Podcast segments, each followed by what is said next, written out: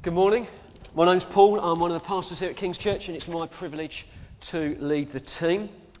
I, I think Dan and Andrew look cool enough, didn't you? Yeah, you, would all go if you're in your 20s, wouldn't you? So, uh, excellent. If you've got your Bibles, guess what book we're turning to this morning? Yep, 1 Timothy. Well done. So, uh, turn to uh, 1 Timothy. We had a brilliant prayer meeting this morning. Absolutely great time of encountering God, of hearing uh, uh, God speak to us through contributions and through the prophetic. Um, it was absolutely brilliant. And I feel really over the whole of this week of prayer that we have now finished, just so encouraged um, by the sense of God's presence and all He is calling us to do over this coming year. So you may be thinking, why 1 Timothy? Well, last year we looked at the Gospel of John. Um, I found it very encouraging and engaging as I prepared and preached my way through it. But one thing I noticed is because it's such a big book, we, we sort of cherry picked all the best bits out of it. We took all the easy passages, we missed out all the difficult ones. And uh, so we felt what we'd do is we'd go for a smaller book. 1 Timothy is only six chapters, and that's going to force us to do every bit of it the easy bits and the difficult bits. And I feel for a church that's a good thing to do that we take the whole of Scripture, we don't shy away from the things that may be a bit more difficult to explain or maybe don't quite fit in with the culture that we live in, but we say, no, look, this is the whole of Scripture. We believe that all Scripture is God breathed and is useful for teaching, correcting, and rebuking and, and training people in righteousness and all the other things I've just merged into my quote. And so that's what we're going to do. We're going to take the whole book. So I'm very much looking forward to it. There's, there's some great subjects we're going to cover over the next six months. We're going to be looking at leadership. We're going to be looking at money. We're looking at sound doctrine. We're going to be looking at the role of men and women. We're going to be looking at purity. We're going to be looking at how younger men relate to older women and, and older women relate to younger women and all of that sort of stuff. Um, we're looking at how, how we interact with the poor and how we're to care for people who are in need. There, there's just so much good stuff in there. So I'm very much looking forward to uh, diving into this over the coming, over the coming months. Before we do that, though, I want to give you a bit of background stuff on 1 Timothy and, uh, and Ephesus and some various other things. If you've already read the first verse of chapter 1, You'll notice that the author is. Well done. So the author is the Apostle Paul. Some, some scholars more recently have called that into question, um, but I think that they're debating the obvious. Paul said, you know, the writer says it's Paul, um, and certainly throughout church history, um, that has been the understanding. The letter is written to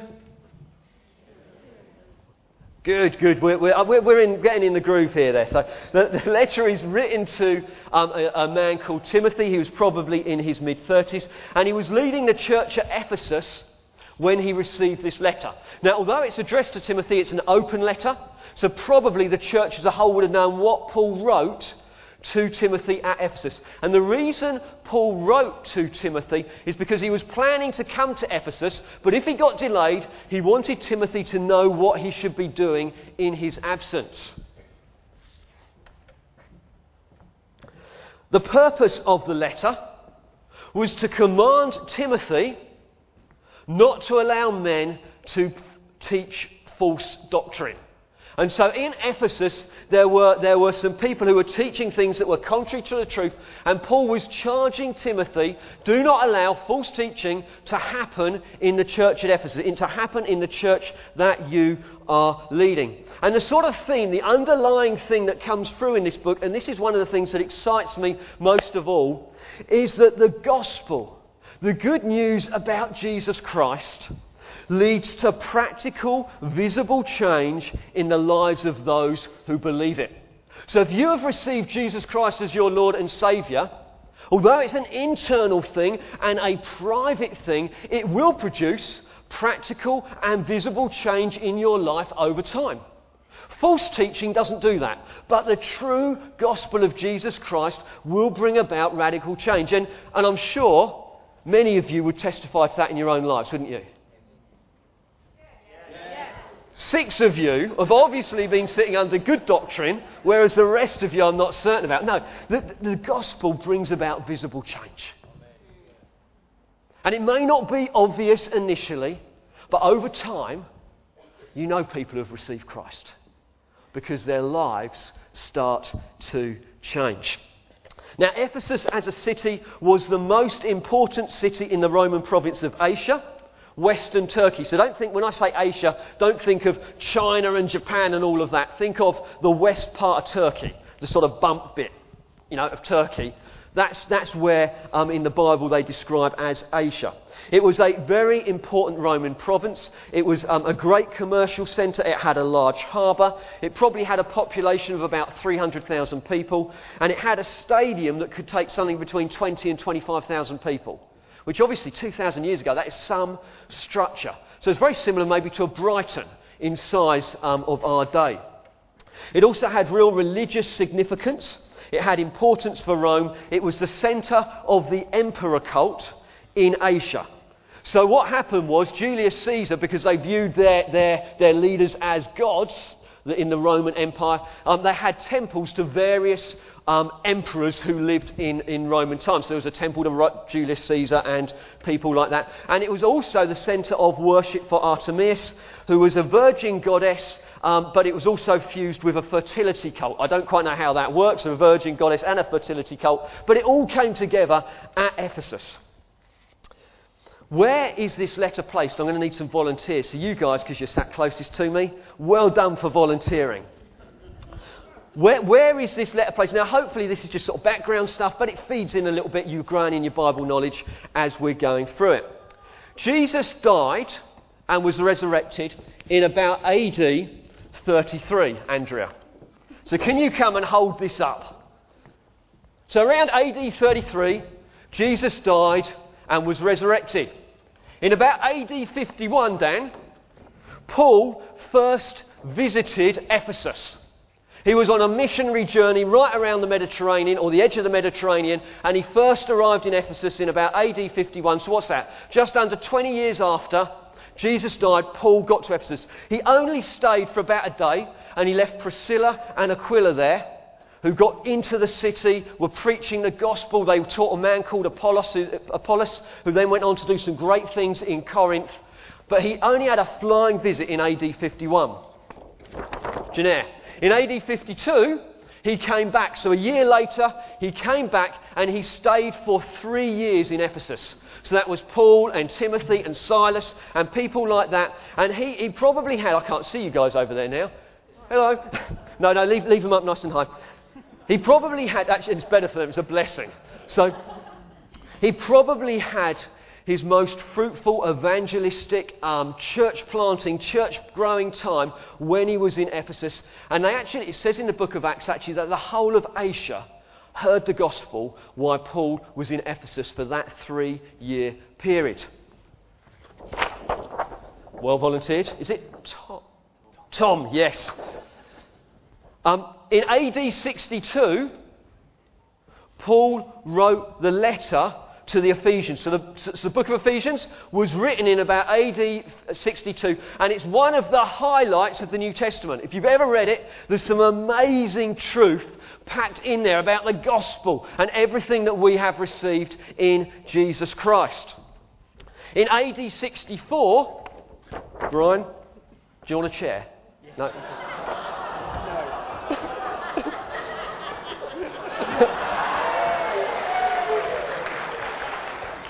in AD 64, it's all right, we bully people in this church. So in, in, AD, in AD 64, Paul wrote the first letter to Timothy. And uh, he was at Ephesus at the time. And it's interesting that in AD, in AD 52, Paul was there laying amazing foundations in that church. So, AD 52 is there. Ten years later, he wrote the letter to the Ephesians with some of the most profound truth of the gospel contained within it. But two years later, he needed to write a letter to the leader of the church, Timothy, to stop false teaching going on. And how quickly things can change in church life. In AD 66 Santino, The second letter was written to Timothy. So 2 Timothy was written a couple of years later. This is positioned just after Acts 28. So if you're a Bible, if you know your Bible well, just after Paul's first imprisonment, he was released from prison probably and wrote that. This probably took place during Paul's second imprisonment. And in AD 67, Paul was martyred in Rome. So hopefully this just gives you a bit of a feel for, for, for, it and what happened at Ephesus through that time. Thank you guys so much for your help. That's brilliant. Just pop them down on the floor.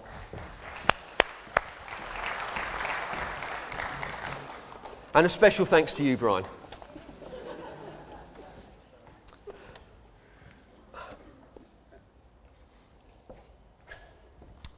Let's uh, have a look at verse 1. Paul, an apostle of Christ Jesus, by the command of God our Saviour and of Christ Jesus our hope, to Timothy, my true son in the faith.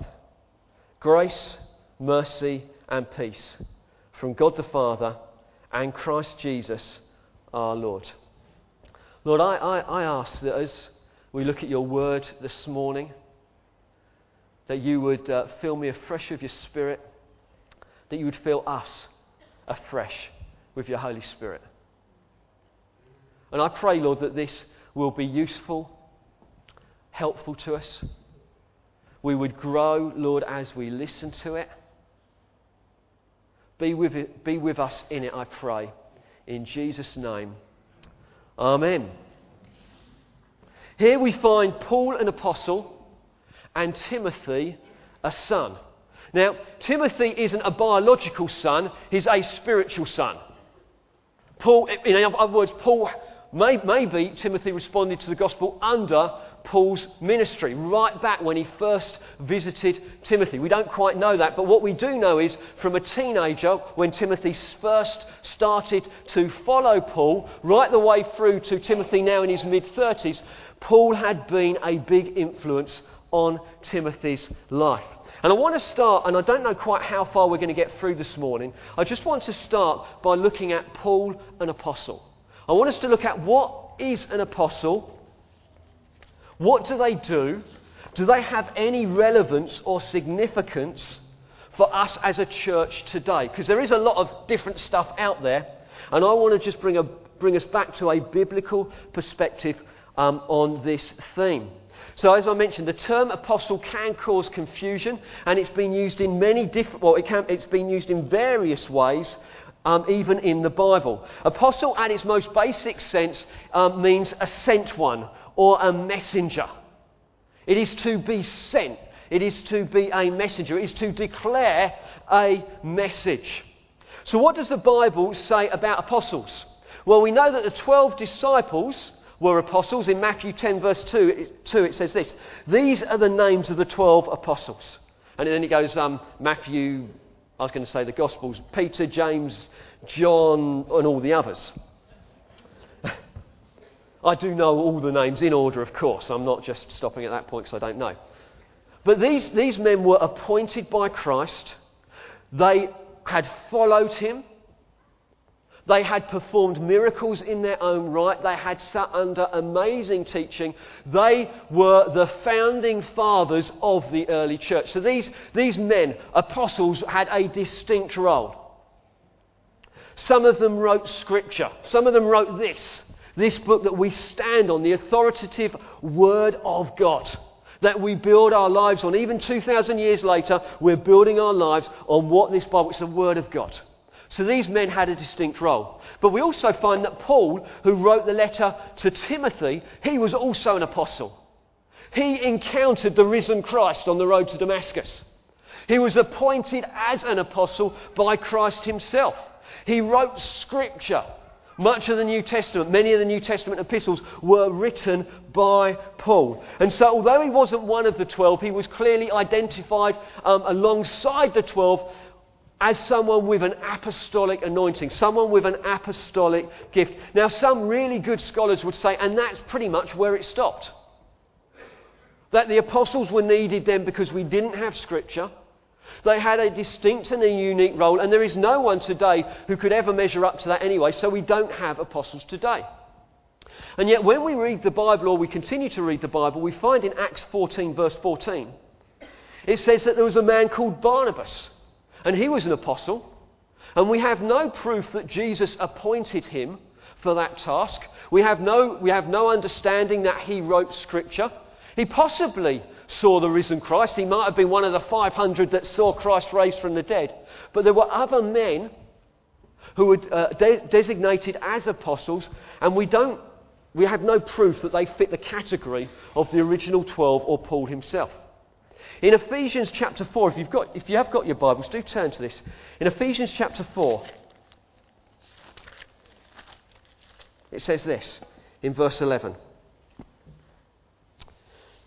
It was he who gave some to be apostles. It was Christ who gave some to be apostles, some to be prophets, some to be evangelists, and some to be pastors and teachers. So God has appointed some men for this role. Why? There's a purpose to prepare God's people for works of service, so that the body of Christ may be built up until we all reach unity in the faith and in the knowledge of the Son of God and become mature, attaining to the whole measure of the fullness of Christ. And what we see here, Paul writing the letter to the church at Ephesus, is actually God has given some of these ministries apostles, prophets, pastors, teachers, evangelists. Why has He given them? To prepare God's people for works of service. And there's a sense of an ongoing call, there's a sense of an ongoing role that for churches to be healthy, we need to receive these ministries. And as a church over many years now, we've believed that actually the role of apostle didn't, didn't die out in New Testament times, but actually it continues now. The men that we call apostles don't have the same weight or authority as the New Testament apostles, but there is a distinct role for them to fulfill. And if we're to achieve everything that we, we can achieve as a church, we need anointed, spirit filled apostles to play their part in our church life if we're to um, go to a full measure of maturity to, to do all that God is calling us to do, along with evangelists and pastors and teachers. Now, this is such an important truth for us to grasp because it was apostolic gifting that propelled the gospel around the Roman Empire. So, if you think, if you read the book of Acts and think, why was the gospel so successful? Why were so many churches planted? Why, why were so many lives transformed by the power of the gospel? The thing that will ring true time and time and time again is that it was apostolic advance that took the gospel from one city to the next. You find it whether it's with Peter or whether you find it with Paul and his team, Silas and Timothy and uh, Titus, Luke, Barnabas. That, that, it, was, it was men like this that were key to gospel advance. It was apostolic gifting that broke open cities. I've got nothing against other initiatives. Some other things are very, very good. I'm absolutely delighted we've got the, um, the church meeting this afternoon. I think it's great. And I want to encourage as many of you to go to it as possible. But actually, what we find here in the New Testament, to see cities transformed and towns radically affected by the gospel, what did they do? Well, it was apostolic teams planting healthy churches that transform cities and towns. And what's going to make the biggest difference in Hastings and Bexhill and the surrounding towns and villages, I believe, is loads of healthy churches under godly leadership preaching the Word of God, making disciples, transforming the communities they come in contact with. Now, we need other stuff as well. That can be really, really helpful. But if you ask me, you cut me at the core, what's the most important thing? Healthy churches. Preaching the gospel, seeing lives transformed. Amen? That's what we need. Now, as a church, we believe that apostolic gifting exists, to, exists today. And they had four distinct roles. And, and you may wonder, why, Paul, are you labouring this whole apostolic thing? Well, bear with me just for a few more moments and we'll get onto it. They had four distinct roles. The first one is this the apostolic lays good foundations in churches. They lay solid and sound doctrinal beliefs, practices, and structures. Now, we have good foundations as a church. Because we've had apostolic input over the past. We've had good apostolic input. But as churches grow and develop, we still need good apostolic input. We need to continue to make sure that we are building on the true foundations of the gospel. We need to continue to build well as God has called us to build, and we need apostolic gifting to help us to do that. Not only that, we also find that as part of the foundation laying in churches, apostles would appoint elders. And over the last year, one of our prayer targets has been that we would see a plurality of eldership here. Isn't that right? Well, one of the things actually that slowed us up a little bit is having is the fact that we haven't had a clarity of apostolic oversight over us. And so that's one of the things. So as we look into the future, that's something that we will rectify, that will help us to appoint elders.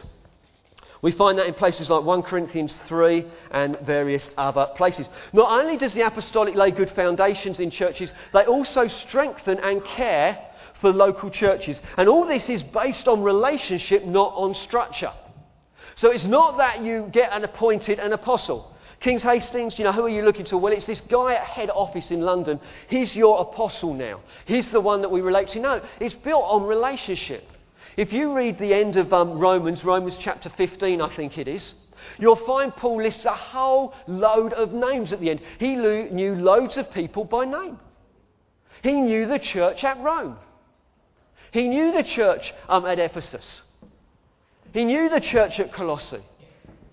He didn't just know the leaders or the elders, but actually he knew many people in the church. And so it's so important that we get good ongoing care based on relationship.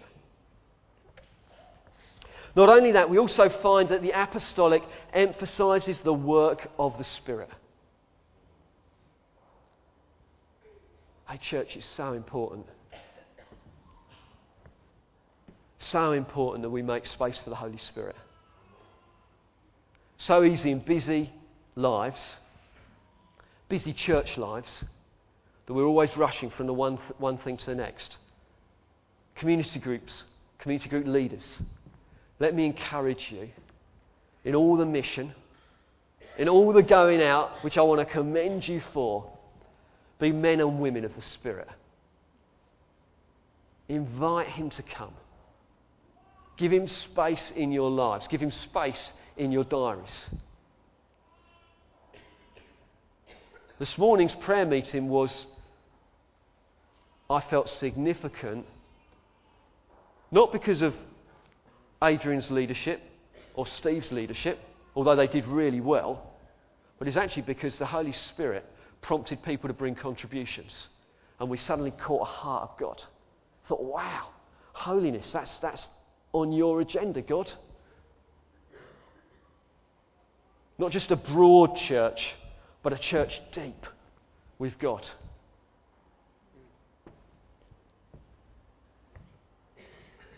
And the last, the last thing we find the apostolic doing is emphasizing mission, catching the local church up in mission, both close to home, coming in and saying, What, what people groups have you not yet reached? What communities, as of yet, are unreached by you, King's Church Hastings? Where is there space for the gospel still to grow?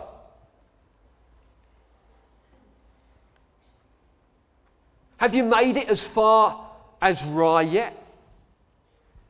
Have you touched some of the surrounding villages yet? Do you have a meaningful community in Malvern Way or down in the town centre?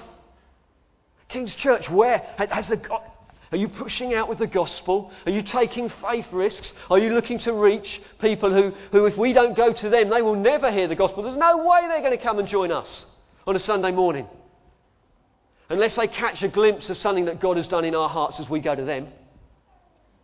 So the apostolic stirs mission close to home, but it also stirs mission in us around the world. We get caught up in world mission. We get caught up in the fact, actually, there are people and far flung places that need to hear the wonderful news about Jesus Christ. that catch people up like Paul and Helen Norcott to go into the south of France with Barbara White and uh, Lawrence and Christine Stroud. No, actually, the gospel needs to reach even into deep, dark south of France, where the sun always shines and the red wine flows. Anyway, we don't go there. But he catches us up in mission. We serve a big God. And although there's lots of us here this morning, it's only just a little snippet, isn't it? What, 130,000 people around us? 85% of them would have no contact with Christian or with a church, just wouldn't even think about it. It's the reason we're here. People wouldn't come to know about Jesus Christ. The apostolic stirs that in us, catches us up in God's big purpose. It's the Great Commission. Go and make disciples of all nations, teaching them to obey everything I've commanded you. And da da da da da. Now, if you were at the prayer meeting last Sunday night, I shared some news regarding our apostolic cover. The family of churches we're part of, which is called Newfrontiers, is actually in a time of transition. Over the last 35 years, it's been headed up by Terry Virgo and, and a, a, team of men. And what started really, I guess, as one church in Seaford is now 800 churches right around the world, of which about 220 of them are in the UK. Now, I don't think Terry will probably ever retire.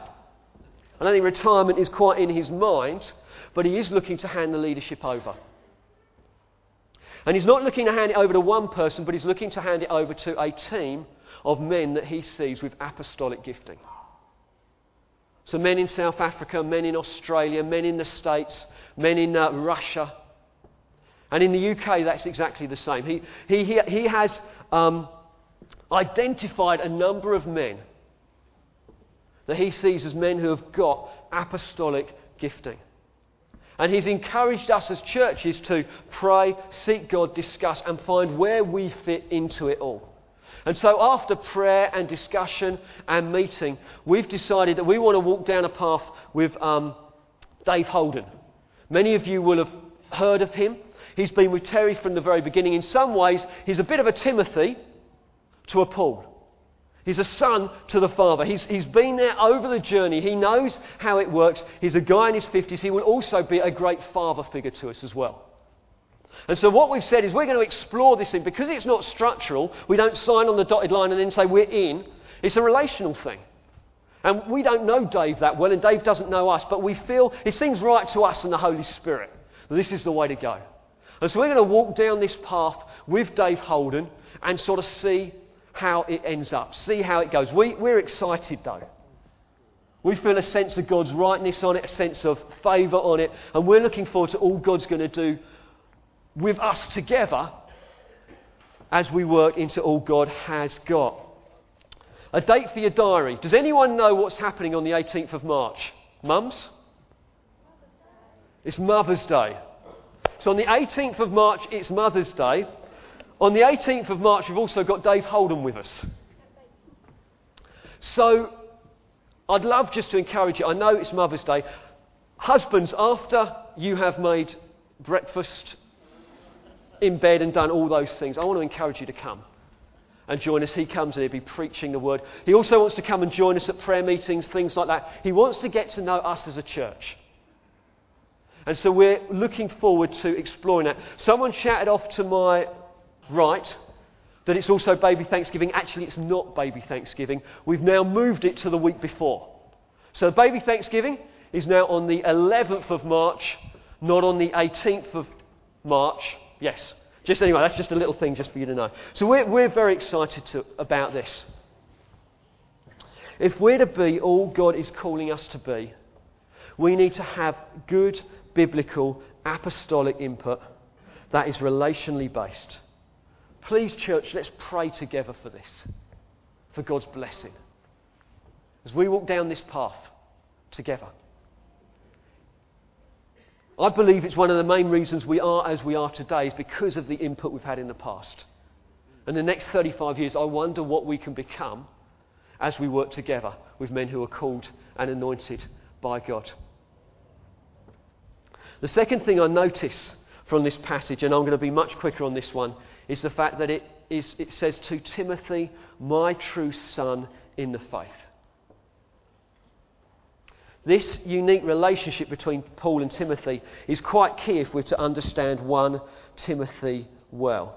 And I think I don't want to go into it now because we will pick this up over the coming weeks, really. But I think I just want to say, as a church, I want us to be a Timothy church.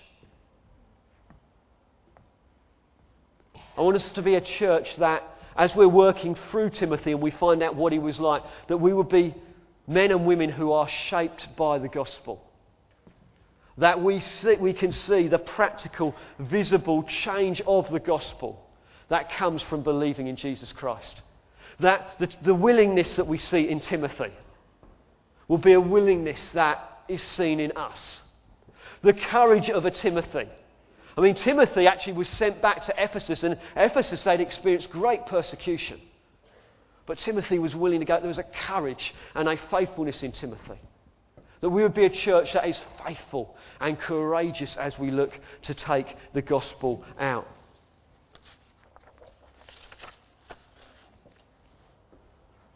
Not only as a church, but also as individuals.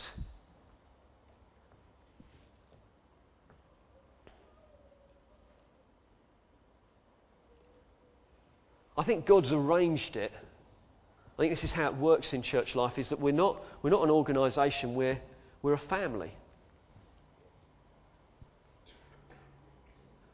And the relationships God, God descri- or, or Paul describes here aren't sort of structural relationships, they're, they're family relationships.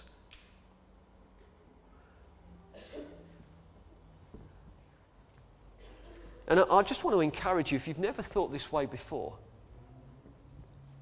I want to encourage you to Seek people out who are over you in the Lord, who are mature. Not, might not be an age thing, who you can look to for support, for love, for guidance. Not only to seek advice, but to follow it as well.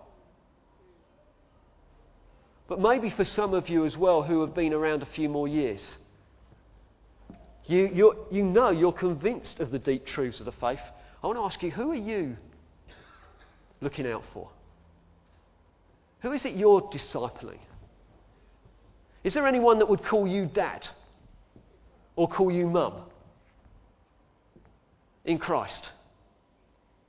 Because I think as a church, again, if we're to be all that we're called to be, that mix, mix and match of relationships, of fathering and mothering, of looking up with respect, is absolutely key finding men and women who are worthy of respect and actually help me with this, help me through on this. I'm, I'm struggling uh, a little bit maybe with the children in parenting, F- finding someone you can, you can engage with say, actually, I'm going to open myself up, I'm going to become vulnerable and say, could you please help me? But also for those of you who've got years of experience under the belt, and at the moment you're just wasting it. Do you know what I mean? You could, you've got a lot to offer.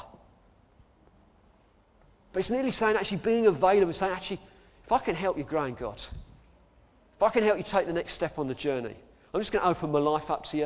I'm going to become vulnerable about some of the struggles I've had in life.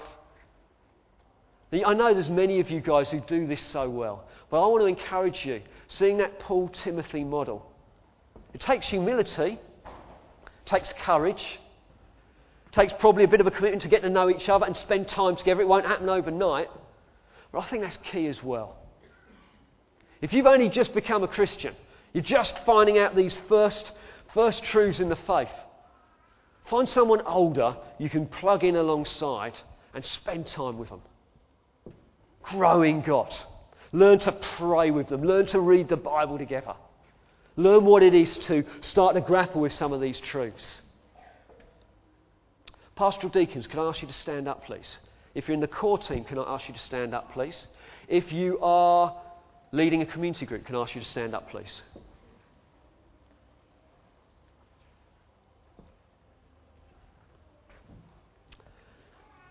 Here, here are just some of the people that I would love to commend to you. You would do a lot worse than get alongside some of these guys. That's actually that's a very negative way of putting it, isn't it? I want to commend them to you as men and women who are worthy of respect. And if you're new in and you're wondering, where, where do I plug in? I'd, I'd grab one of them for starters. There's also others, many others, but it's quite hard to identify other than calling you out by name, who I'd also recommend. But start here. If you think, actually, I'd really like an input into my life, come and have a chat with one of them and say, either could you do it or could you recommend someone to me? Thanks, guys. I think this is so, so key. Let's stand and we will just close in prayer.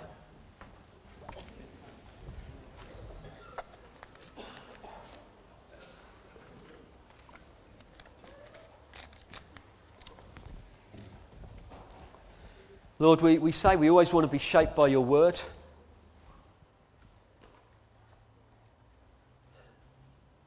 Lord, we don't want to cherry pick your word, just take the nice bits, take the bits that, bits that are palatable to us. Lord, we, we read in your word about the apostolic. We read about how key it, it was in New Testament church life for growth, for strength, Lord, we say we, we buy into that.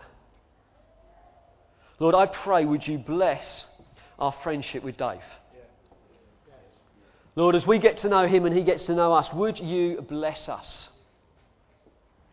Lord, I want to thank you for all the input that Matt has given over the years.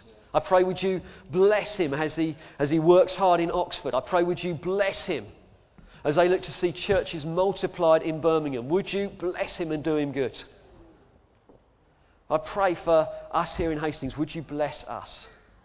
Lord, we thank you for all you are doing among us, but we, we see in your Bible the place of the apostolic, of the evangelist, of the prophet, of the pastor teacher. We say, Lord God, we, we want to take it all on board.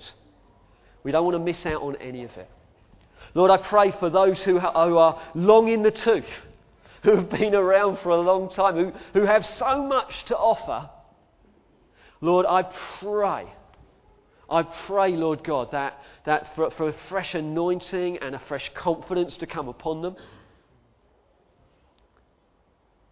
I pray for opportunity to be mums and dads in Christ.